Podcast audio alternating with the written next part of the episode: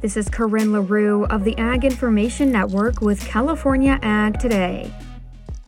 The USDA says farmers who hire H2A laborers next year will be paying higher wages, and in some cases, the increase is large. Veronica Nigh, senior economist with the American Farm Bureau Federation, talks about the increasing costs of farm labor. USDA's farm labor survey told us that wage rates across the United States in all states and all regions increased in 2023. The farm labor survey tells us that in 2024, farmers in 13 states will pay more than a dollar more per hour to their H2A employees than they did this year. Farmers in 31 states will pay between 50 cents and a dollar more. Only in six states is the increase for next year less than 50 cents. USDA's Farm Labor Survey is utilized by the Department of Labor to establish the adverse effect wage rate that growers must pay H2A workers through the temporary visa program. So these wage rates are really make or break for farmers as to whether or not the wage rates they pay out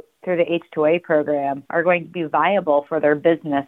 Wage rates went up in every region. The largest percentage increase was in Hawaii. Hawaiians are going to pay $1.49 per hour more. For California Ag Today, I'm Corinne LaRue with the Ag Information Network.